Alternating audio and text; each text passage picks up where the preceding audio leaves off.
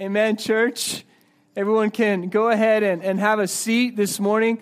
Welcome to uh, welcome to Church Project. If you're a first time guest, uh, we want to give you a Bible if you don't have one. So over on the lamp on your right and left, there's Bibles. Uh, you can just raise your hand and someone will bring you a Bible. But we've been going through the book of Luke for a very very long time uh, almost two years. Congratulations. We're getting towards the end of the book of Luke, and so we're going to continue walking through this. However, as Weston said earlier, we are leading up to the Passion Week.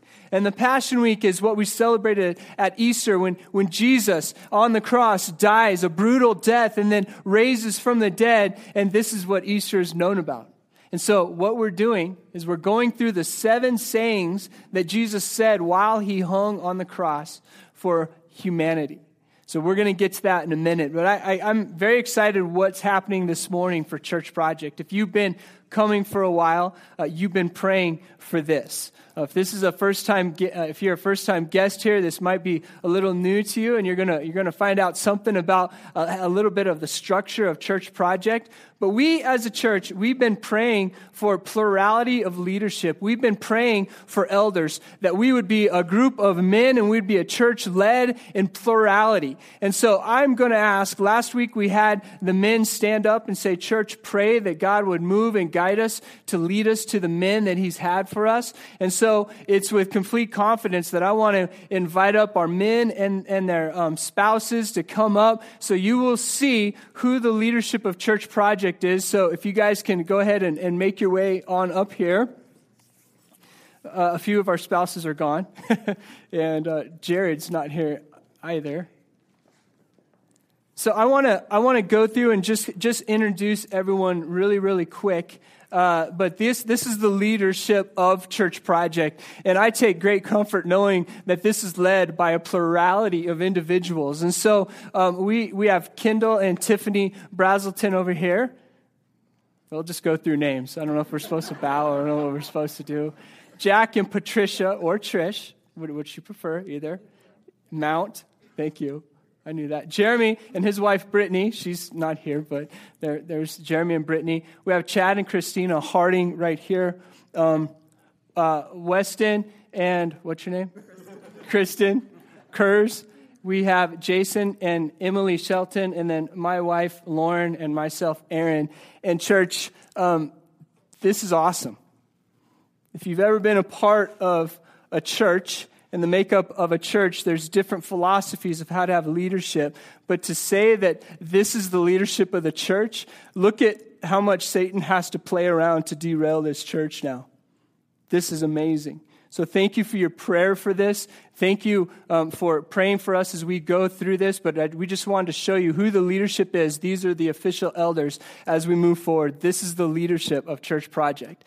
Now, what I would like to do, just as this is kind of just the moment where we're going to say, all right, here's the mantle, and we are the elders. And so what we've asked to do is actually uh, invite up an elderly person my grandpa.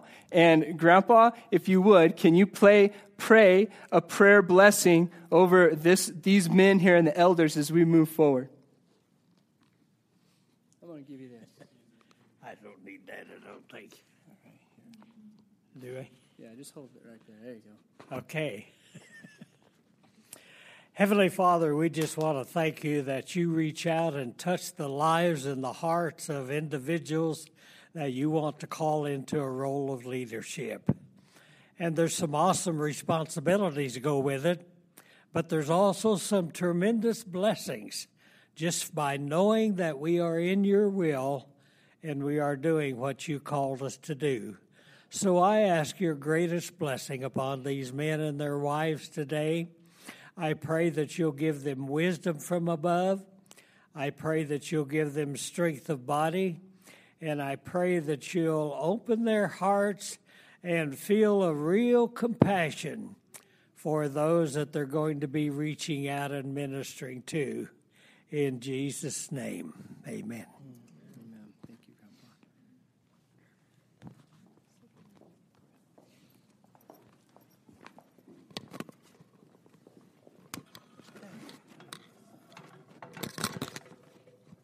you. Uh, thank you.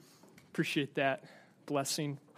Um, good morning, church family. Um, I'm excited. I hope you're excited about uh, this process. Um, we felt like, as a leadership team, that it would be valuable to just pause, just take a couple minutes and talk about what just happened a little bit. Maybe shepherd our hearts, kind of get everybody on the same page. And so we just want to take a couple minutes and talk about this idea of eldership just for a couple minutes.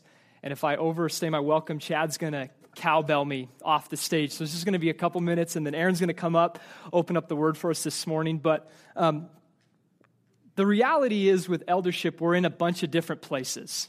Okay, you, you may have a good experience with that word. I say the word eldership, and you, you feel comfortable with that. You may have a really bad experience with the word eldership, and you may have no experience with the word eldership. And so, how do we um, collectively, as one church family, um, come under as united as we possibly can um, and march forward under this idea of church structure, which is eldership? And so, we just want to take a couple moments and just talk about that process. Maybe um, think about um, maybe your experiences in the past.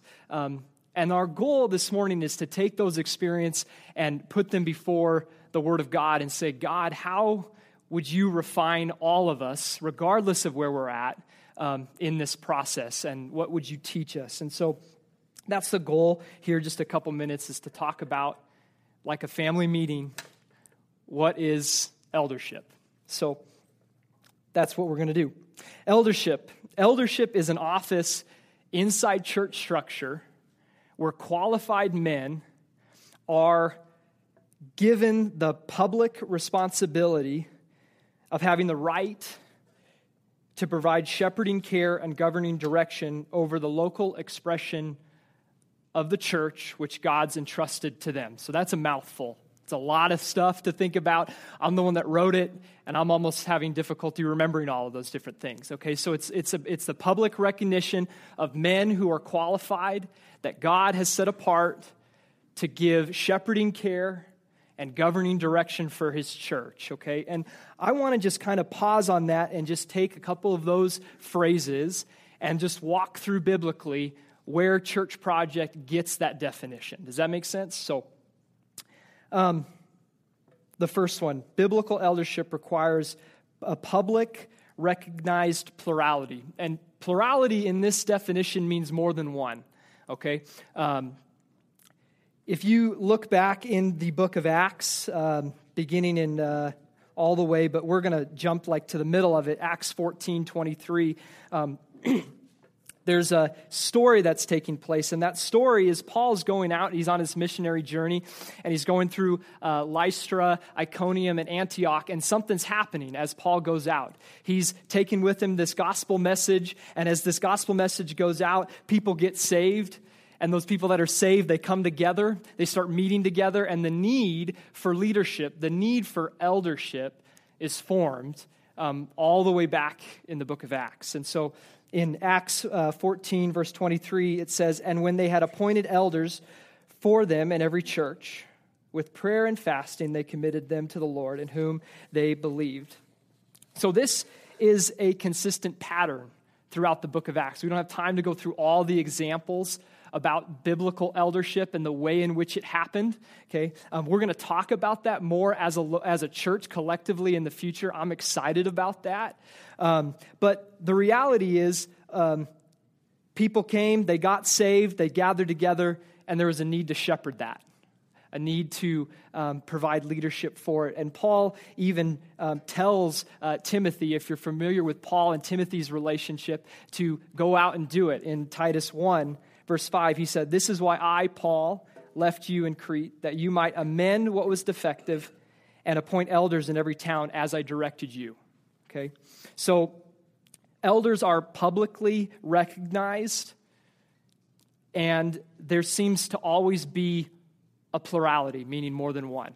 Okay? That's the first thing.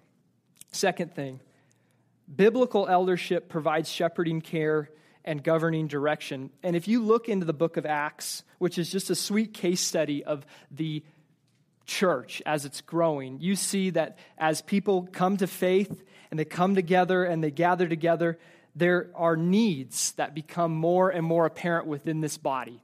Okay? And so there's leadership that's over this body that says, hey, look, we're getting pulled in too many different directions here. Okay, we got to do these things. We got to wear this hat. We got to wear this hat. We got to wear this hat. So, how are we supposed to provide the shepherding care and the governing direction of this church? And so they actually stop in Acts chapter 6 and they appoint men and people to take care of those physical needs so that they might do two things. Okay, continue to be committed to prayer and the ministry of God's word. So, at a really basic level, that's eldership. God is taking men amongst this body and he's saying, Look, I'm going to I'm going to earmark these men so that they would pray for you and that they would minister God's word. Okay? Biblical eldership also has qualifications. God didn't just um, say, Here's the open door. Those who want to come in, come and do it. He wanted to protect his church. He wanted to protect his bride. And so in 1 Timothy chapter 3 and Titus 1, there's an exhaustive list of the qualifications for the men that stood up here.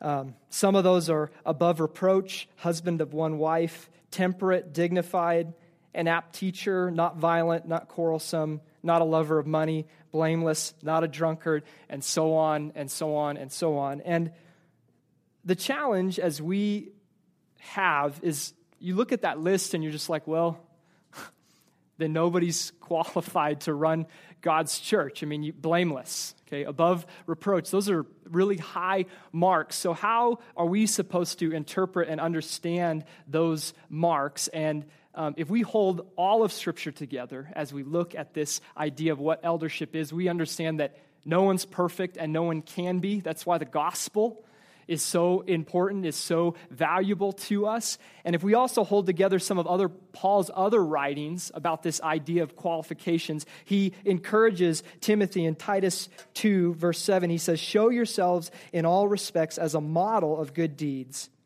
and in your teaching, show integrity gravity, and sound speech so that it cannot be censured. So, as we look at these qualifications, I think it's best to look at them in terms of the life trajectory of an elder. Consider these men that have come up, and as you look into the possibility of being an elder, is there marks of these kind of pursuits in their life, in their past? And are they pursuing it today in the future? And, and kind of hold that as the um, qualification, not perfection, but life trajectory. Does that kind of make sense? Okay. So, biblical eldership, it's public. It seems to always be in a plurality, meaning more than one. And it provides shepherding care and governing direction. And it's all done by qualified men that God has chosen to be the ministers of prayer for you as a flock and to ministry God's word. And there's just two other like closing thoughts that I had as I was thinking about this and realizing that there are books that are written on this topic, and I'm trying to talk about it in seven minutes. Um, you might be familiar with terms like pastor, shepherd, overseer, bishop, um, and, and maybe another, a couple other words that I'm leaving out. All of those words are used in Scripture as well as the word elder. And, and Church Project believes that these, all, these words are all interchangeable. Okay? Meaning that they all hold the same amount of authority and role in what they represent. Okay? So the title of pastor, scripturally, Church Project believes that that title of pastor is the same as elder. Okay? Maybe that's um, making it too simplistic, but that's what we believe as a church. That um, the New Testament uses numerous words to, de- to describe the same office, the same position of leadership. And so, whether it's pastor, whether it's called pastor, whether it's called elder, whether it's called bishop, whether it's called overseer, okay, Scripture is using different words to describe the same office. So, um, although all leaders are called um, to be about this prayer and to be about ministering the Word of God, the way in which they do that is going to be different in different situations. And a couple examples of that to just kind of hone that in um, is that not all elders are going to teach on Sunday morning from the pulpit. That doesn't mean that they're not elders.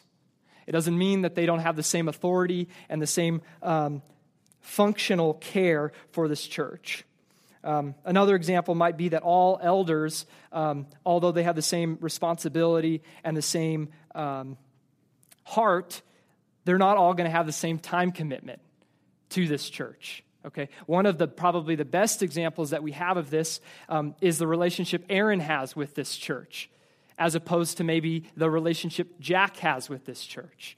Okay, there's just a different time commitment. That doesn't mean anything more than the fact that it's a time commitment difference, okay? So, as we as Americans, I think we, we um, see that differently. Biblically, I don't think it's necessarily accurate. Okay, so we want to hold those things openly as we go through this process. Um, those are just two examples of thousands of, of, examples about the different gifts that God gives different elders in the way in which He's working all things to move this body um, towards the pursuits and the, the, the um, purpose that he has for it. So that's one. The other one is um, just a, a, word of caution.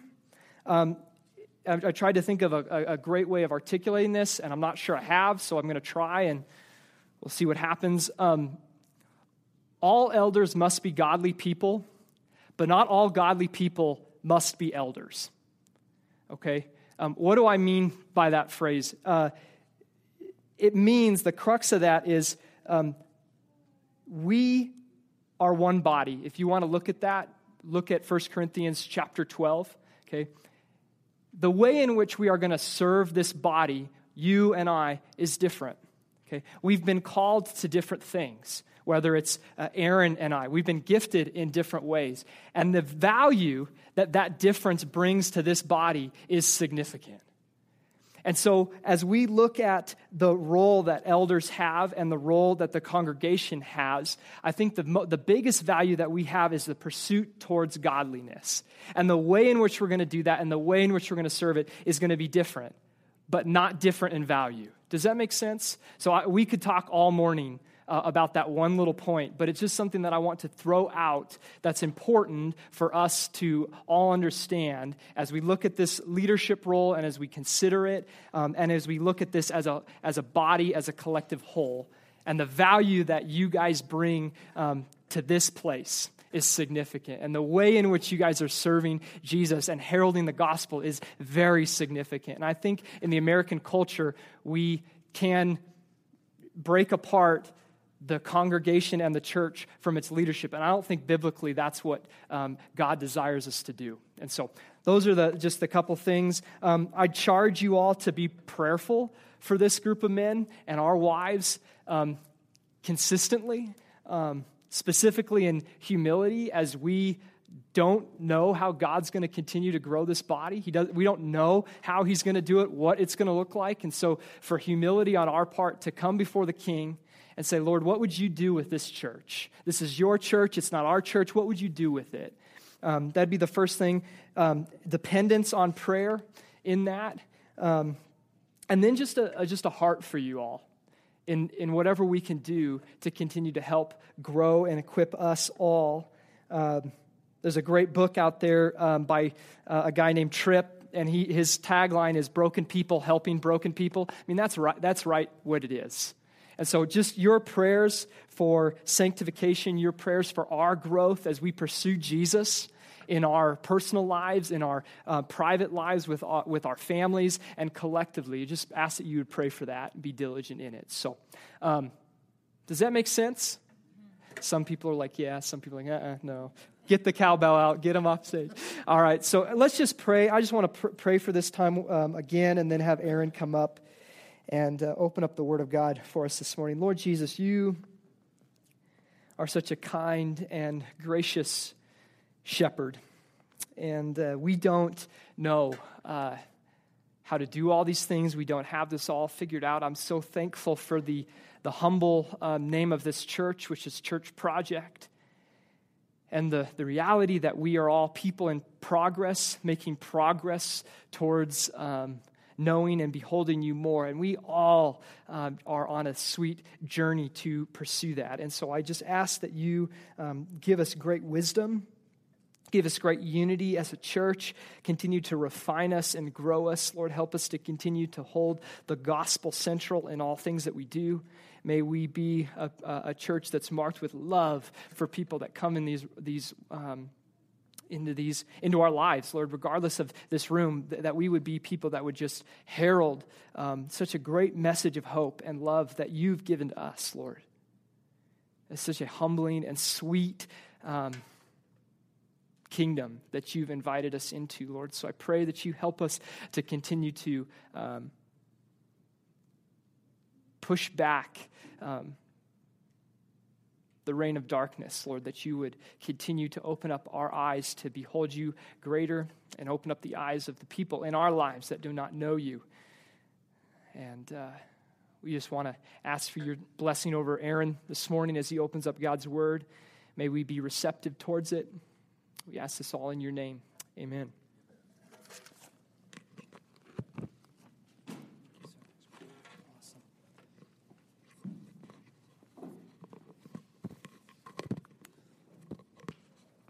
How do you like the awkward mic change here? We need to get another one of these. Jason, thank you. Thanks for thanks for teaching us um, on on eldership and here, here I mean you, you got to see a display this morning of, of what we mean by plurality of leadership and we're all gifted we're all a, a member of the church and we're all going to be moving forward and Jason thanks for teaching us what eldership looks like uh, so I said we're in the book of Luke. We're jumping to the book, book of John because we're going through the seven sayings of Jesus. And this one is found in John. It's not found in Luke. So go ahead and open your Bible to John chapter 19, verses 25 through 37. If you need to stand up and stretch, David, go ahead, man. Stretch it out. Okay, stretch it out. John chapter 19, verses 25 through uh, 27 is a very simple uh, Bible, Bible chapter uh, saying right here, and it's what Jesus is saying, why he's dying on the cross. And then I'm going to go ahead and teach us what it is I feel like God has for us this morning, which is a powerful, powerful message for everyone. So here it is John chapter 19, verse 25. But standing by the cross of Jesus were his mother and his mother's sister Mary, the wife of Cleopas, and Mary Magdalene. When she saw his mother and the disciple whom he loved standing nearby, he said to his mother, Woman, behold your son. Then he said to the disciple, Behold your mother. And from that hour, the disciple took her to his own home. So Jesus is hanging on the cross, dying an excruciating death, and he sees his mother and he sees some women there and he sees the disciple he loves, which is John. You can research that. And what does he say? He says this, woman, behold your son. And he says to the disciple whom he loves, behold your mother. And what we see here is a great example of what we even just saw this morning. Jesus again hands the church over to the church. Jesus is dying on the cross, and he said, I've been leading this thing. You've been following me, but as human eyes are looking at Jesus dying on the cross, physically, he gives us a reminder. And he gives the church over, he gives his mother over to John, and gives us a beautiful representation. This is a physical display of what Jesus is doing. He's releasing the church. And he's saying, you church in John 14, 21, you will do even greater things than I. And he's saying, you church in Matthew 16, 18, gates of hell will not stop it. And Jesus is dying on a cross and he's saying, church, you are going to be victorious. And I'm going to give you my Holy Spirit to guide you, to teach you, to love you, to prod in you. And, church, what was one is now many. Can you see what Jesus is doing on the cross? John, this little disciple John, some say he was young in his teenage years right now, is standing there. Where are all the other disciples? Oh, where's everyone else? Uh, did they run off in fear? Where's everyone else? And John is just standing there as Jesus hands his mother over to John to take care of. We see throughout church history. Think, think back into church history. We see people that just stand up when the time is, is right for them to stand up and to either follow Jesus or not follow Jesus. I, I think of Luther on October 31, 1517, when he goes and he nails his 95 theses to the cathedral door and he says, papacy, pope, I, it, it's not about you. You're not the one that's guiding this whole thing. It's about the priesthood of the saints. And Luther stands up.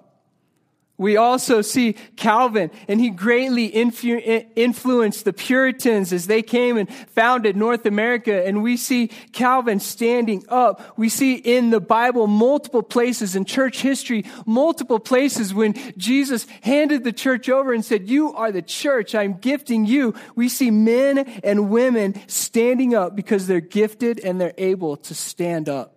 God has empowered them to be part of this body of Christ, an integral part of the body of Christ. So Jesus says he's hanging on the cross. He's obeying his Father's command, which is to die, defeat death. But yet he's still fulfilling and he's still concerned about the body of Christ. He's concerned about the church and he's concerned about who? His mother. Side note, as Jesus is, is dying on the cross right here, there's, there's some thoughts in religion, and there's some different thinkings about uh, who Jesus is and about the deity, who God is. And, and one of those is that, as we're seeing here, it, our Bible teaches us that God is fully human and he's fully deity. He's fully in the flesh and he's fully God all in one. But there's different teaching. Gnostic teaching believes that anything material is corrupt. Have you learned this as you've been thinking? Gnostic teaching says that anything that is material is corrupt. And there's a dualism between spiritual and physical, and it's separated. So if you're Gnostic, you're not looking at Jesus on the cross thinking that this is God in the flesh.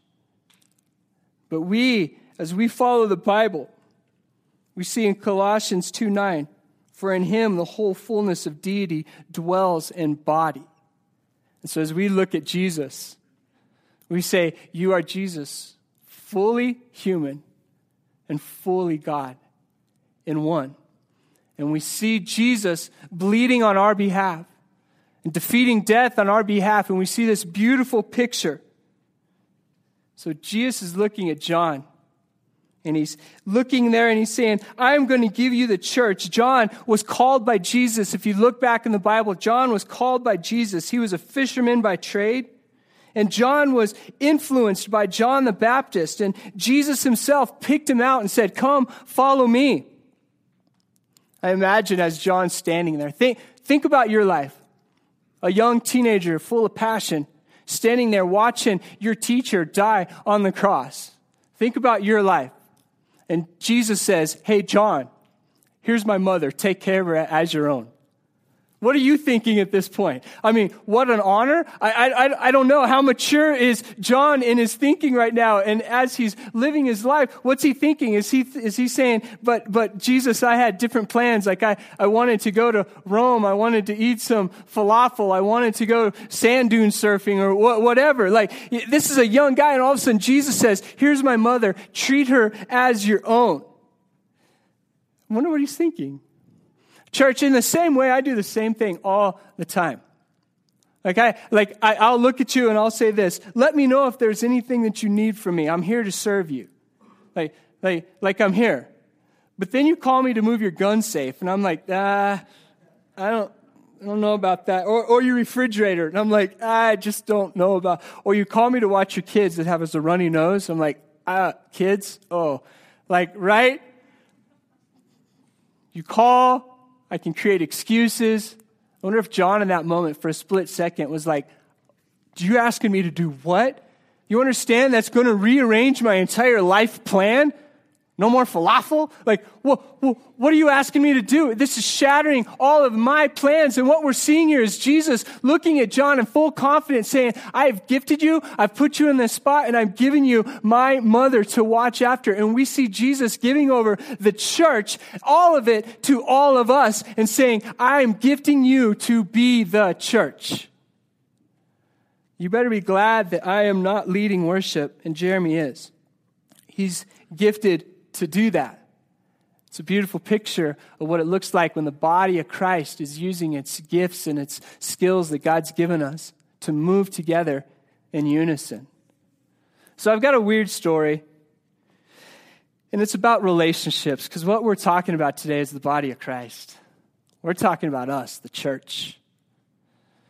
So if you have shared experiences with people, it's a good thing.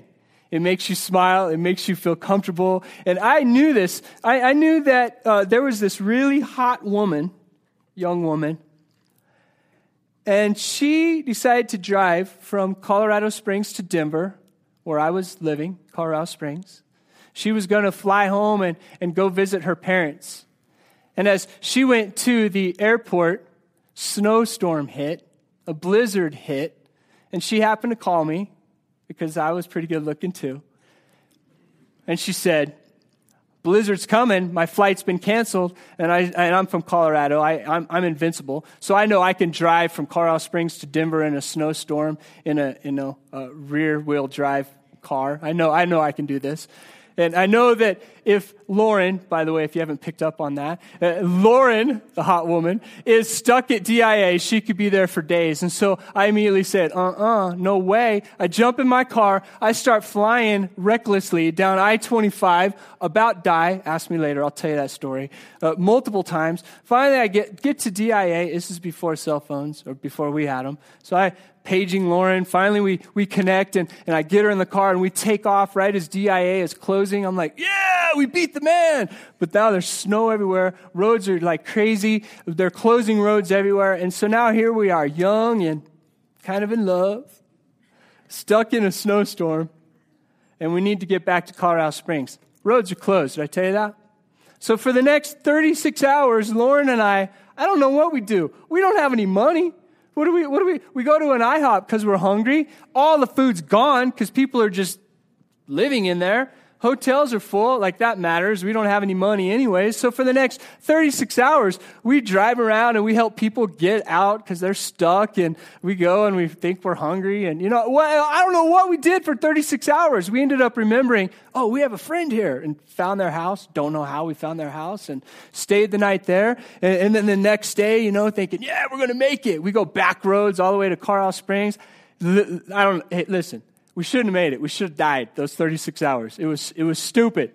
But we made it back, and my car was dirty and nasty and messed up, and we had a shared experience and shared moment, and we had bled together and laughed together. And I thought, oh, I'm going to marry this woman because she didn't want to kill me after 36 hours. So that's, that's pretty good. Why do I tell you this? Shared life. Shared life, church, shared experiences, shared stories, things that drive us here, words you can read on those, on those boards as you walk out is we want to be a church that we get together, our Sunday gatherings. This is it, a Sunday gathering. Look around, pretty good looking people here.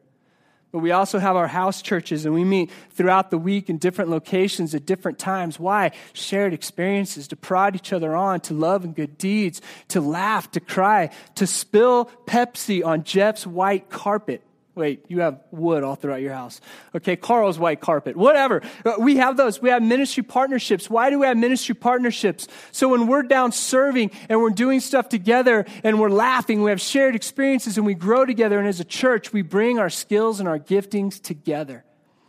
And this is what Jesus is saying as he's looking at John. He's saying, John, I can no longer do this. Look after my mom. And he's saying to us, church, he's saying, church, I can no longer do this by myself. You, you are going to do it. More greater things than I myself. And I'm going to give you the Holy Spirit to do it. And you're each going to be gifted to do the things that I've gifted the church to do. I will accomplish my will through you. By the way, did you come in here today beat up? A little bit confused about life, your purpose in life and, and what it is God has designed you to, de- to do, Jesus has uniquely gifted every one of us to be an active part of this community called the church. Acts 2:42 says this and I'm going to read read through a couple verses here. Acts 2:42 look at this beautiful picture that Jason talked about um, the early church. Look at this picture of what the early church looked like. Acts 2:42 and they devoted themselves to the apostles teaching and the fellowship. The church devoted themselves to the apostles teaching and the fellowship, to the breaking of bread and to praying. And awe came upon every soul, and many wonders and signs were being done through the apostles.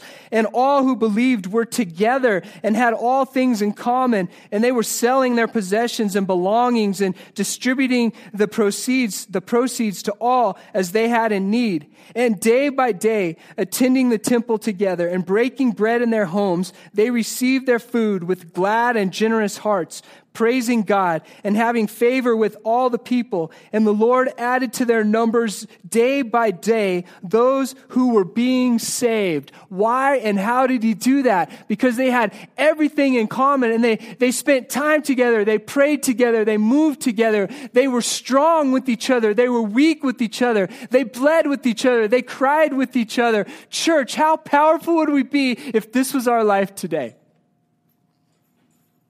No one could sit here and say, you don't have a relationship with people. Because we'd be moving together in one as the body of Christ, a dynamic force pushing back the gates of hell. This is something that I want to be a part of. What about you? Like together, I'm, uh, me, I'm pretty strong, right, Jeff? No, come on. Together, unstoppable force as Jesus uses our church. That's what I pray for, that each and every one of us will be disciples in the making, pushing back the gates of hell as we do what God has designed us to do. Amen? That's an amen, right? Amen? Yeah. This next week, we're taking a team of people to Haiti.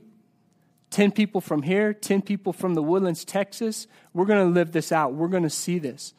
We're going to see the same love message, gospel message here in Greeley, Colorado, over in Haiti. And we're going to be a part of that. And we're going to be a part of the church there, united as one family.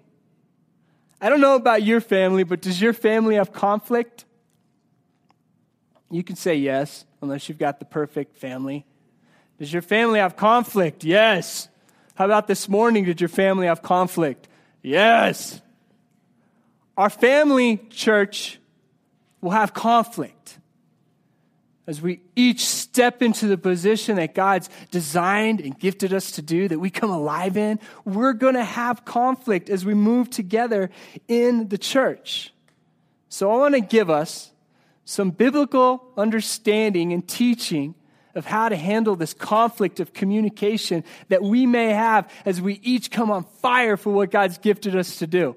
You ready for these? If you've grown up in church, Maybe you know what these are called, but the Christian communication, our Christian communication is a skill we must choose to learn by submitting to the Word of God and by applying it to our lives. Do you want to move together as a body of Christ? I do. So, how do we do this, church? It's called the one another's. You heard the one another's?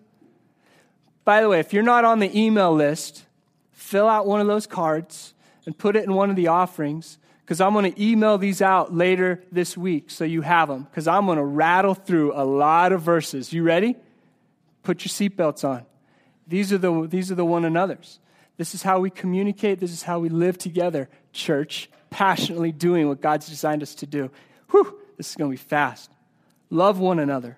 Forgive one another. And by the way, in the email, I'll give you all these verse references so you can read them.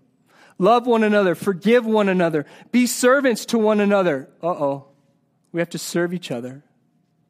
Beautiful, as Christ served his church, as we move together in unison. Show hospitality to one another. Pray for one another. Do, do we pray for each other, church? Are you getting to know people here? Getting to know their prayer requests? What about house church? Are we praying for each other, church? I hope so. I need a lot of prayer.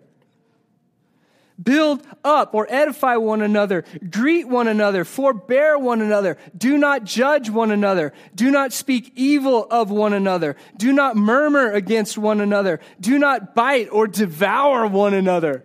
I like that one, especially the biting part. Do not bite or devour one another. Do not provoke and envy one another. Have the same care for one another. Receive one another. Teach one another. Admonish or counsel one another. Submit to one another. Confess your sins one to one another. It's one another is getting hard to say. Uh, do not lie to one another. Be kind to one another. Comfort one another on and on we go. This is the beauty of the church as we move in communication and relationship, as God grows us to be who He's designed us to be, to be the unstoppable force called the church, the ecclesia. This isn't a casual thing. This is an awesome honor to be a part of. Here's the deal. You want, you want it just in plain English? Your wins are my wins. I celebrate when you celebrate, church. And we celebrate with you when you celebrate, church. And your pains are my pains. We sit with each other. We walk with each other through the hard times of life. Because life can get hard, can it? But you're not alone. You have the body of Christ moving with you and empowering you. Individual parts moving together in unison. Amen. Thank you, God, for the strength of your church. And thank you for plurality of leadership as we saw this morning. Thank you for gifting us to be who we are. You want a visual of this? Here's a couple visuals. Kale. Everyone wave at Kale. He's a great dude back there. Kale, we got some pictures of this, what it looks like. Last night, we had a Jenga. Jenga did I say that right? Jenga? Jenga? Jenga fundraiser thing for Katie and, and Robbie Hill as they're about to go travel the world and, and tell people about the love of Christ. But, but here's some, well, go back, go back to Kendall. This is funny. Like we're, we're doing life together. Look, poor Kendall, man, she could barely even like reach the top. Okay. Good job, Kendall. All right. Next one. Uh, uh, man, Wyatt, Carter, what are you doing? Just pull it out. Like pull it. Come on, just pull it out. Like church, we're moving together. We're doing life together. If you were there last night, it was a lot of fun. What's, what's the next one? What's the say? Oh, Trish. Sorry, I didn't tell her I was putting it up. You're welcome. It's on Facebook. It's all over the world. I don't know what that face says, but it's awesome. Okay, next one. Uh, oh yeah, look at look, those, that's my daughter Audra and my wife, both in the background, going. Like we're in there. They're in the moment. Can you see? They don't want that thing to fall, but they secretly do because that's their competition. Like there you go. Next one. Oh yeah, turn it up.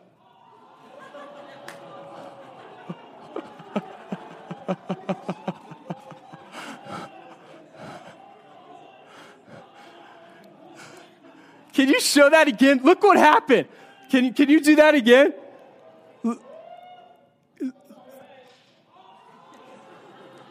Did you see that?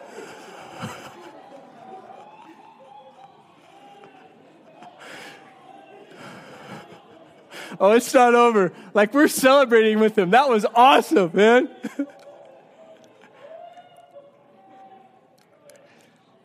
it still could fall any moment.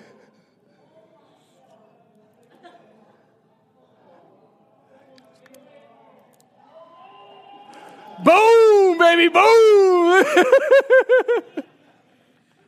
the joy of that moment. I mean, just, just, just being in that moment. Church, I love you. I love doing this life with you. I love the pains of what it means to grow together. God is doing incredible things in each and every one of us. How can we move in unison as his, as his body of Christ? Now, this is a messed up bunch of people all right here, messed up. Messed up. But we see messed up bunches of people all throughout the Bible. I mean, we see God using former demon possessed people, tax collectors, doctors, fishermen, political or political radicals called zealots. We see Jesus using people that doubted, like Thomas, former prostitutes. We see Jesus using murderers and warriors, cheaters and liars, Jews and Gentiles, Samaritans, males and females, old people, young people, educated people, not so educated people, extroverts, introverts, rich and poor. We see Jesus using you and we see Jesus using me. This is his church as we move together in unison. I want to end with this. And Jason talked about 1 Corinthians 12 14. I'm going to end with this passage. We're his church, one body, moving together. 1 Corinthians 12 14. For the body does not consist of one member, but many. Look around. Many. If the foot should say, Because I am not a hand, I do not belong to the body, that would not make it any less part of the body. And if the ear should say, Because I am not an eye, I do not belong to the body, that would not make it any less a part of the body. If the whole body were an eye, would there be the sense of hearing? If the whole body were an ear, would there be a sense of smell? But as it is, God arranged the members in the body, each one of them, as He chose. If all were a single member, there would, would, where would the body be? As it is, there are many parts, yet one body, moving in unison, fully alive individually, as his church pushes back the gates of hell. This is what I want to be a part of, church. Amen? I'm going to ask us, if we would, to just close our eyes and reflect on these words. What's God doing and moving in you as you sit here this morning? What is God showing you as we sit here this morning? Some of us, we just need to spend some moments in silence just saying, God, can you show me how much you love me?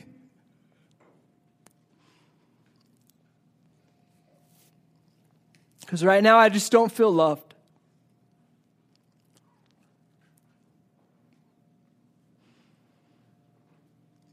Just be vulnerable in this place with, with God. Just quietly to yourself. Just say, God, I, I, I get it. I know we're one body moving together in unison, each gifted, but I just don't feel very gifted.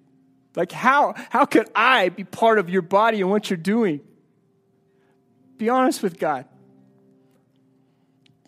Just say, God, please show me what you've gifted me to be, how you've gifted me and how my passions, the things that you're giving and instilling in me, how my giftings go together to move together as this body of Christ. God, I, I need to just see glimpses of that.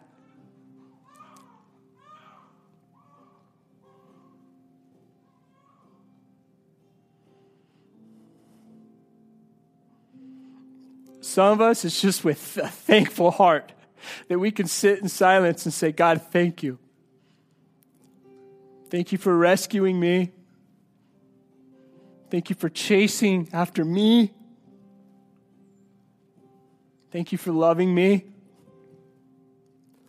Thank you for including me in this body of Christ.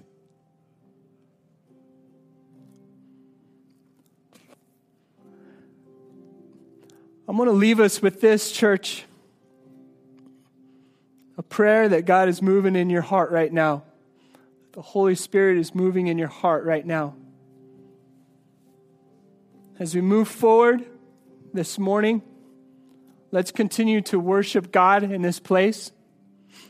If you have a child in Project Kids, if, if you would quickly get up and quietly go retrieve that child and come back in here and worship together as a family. But as we worship Christ this morning, who he is and what he's done. We can do it in a multi- multiple of ways. One, there's communion on the back right table. Take the piece of bread and dip it in the grape juice that represents his body and his blood that was poured out for us and do it in remembrance of Christ, saying, Thank you, God, for doing what you've done for me. I do this in remembrance. Thank you for defeating death. Thank you for calling me out of the grips of death, out of the grips of hell. Thank you for breaking the bondage of sin in my life. God, I remember you and I thank you in this. Some of us, we're going to continue worshiping God just by sitting or standing or writing our prayer requests or lifting our hands or using our voices to say, God, thank you for your love and thank you for your church. May we in unison be the body that leads in plurality of leadership as you use us to push back the gates of hell, to enter into hope and not despair, and to issue that hope and love to the world at large.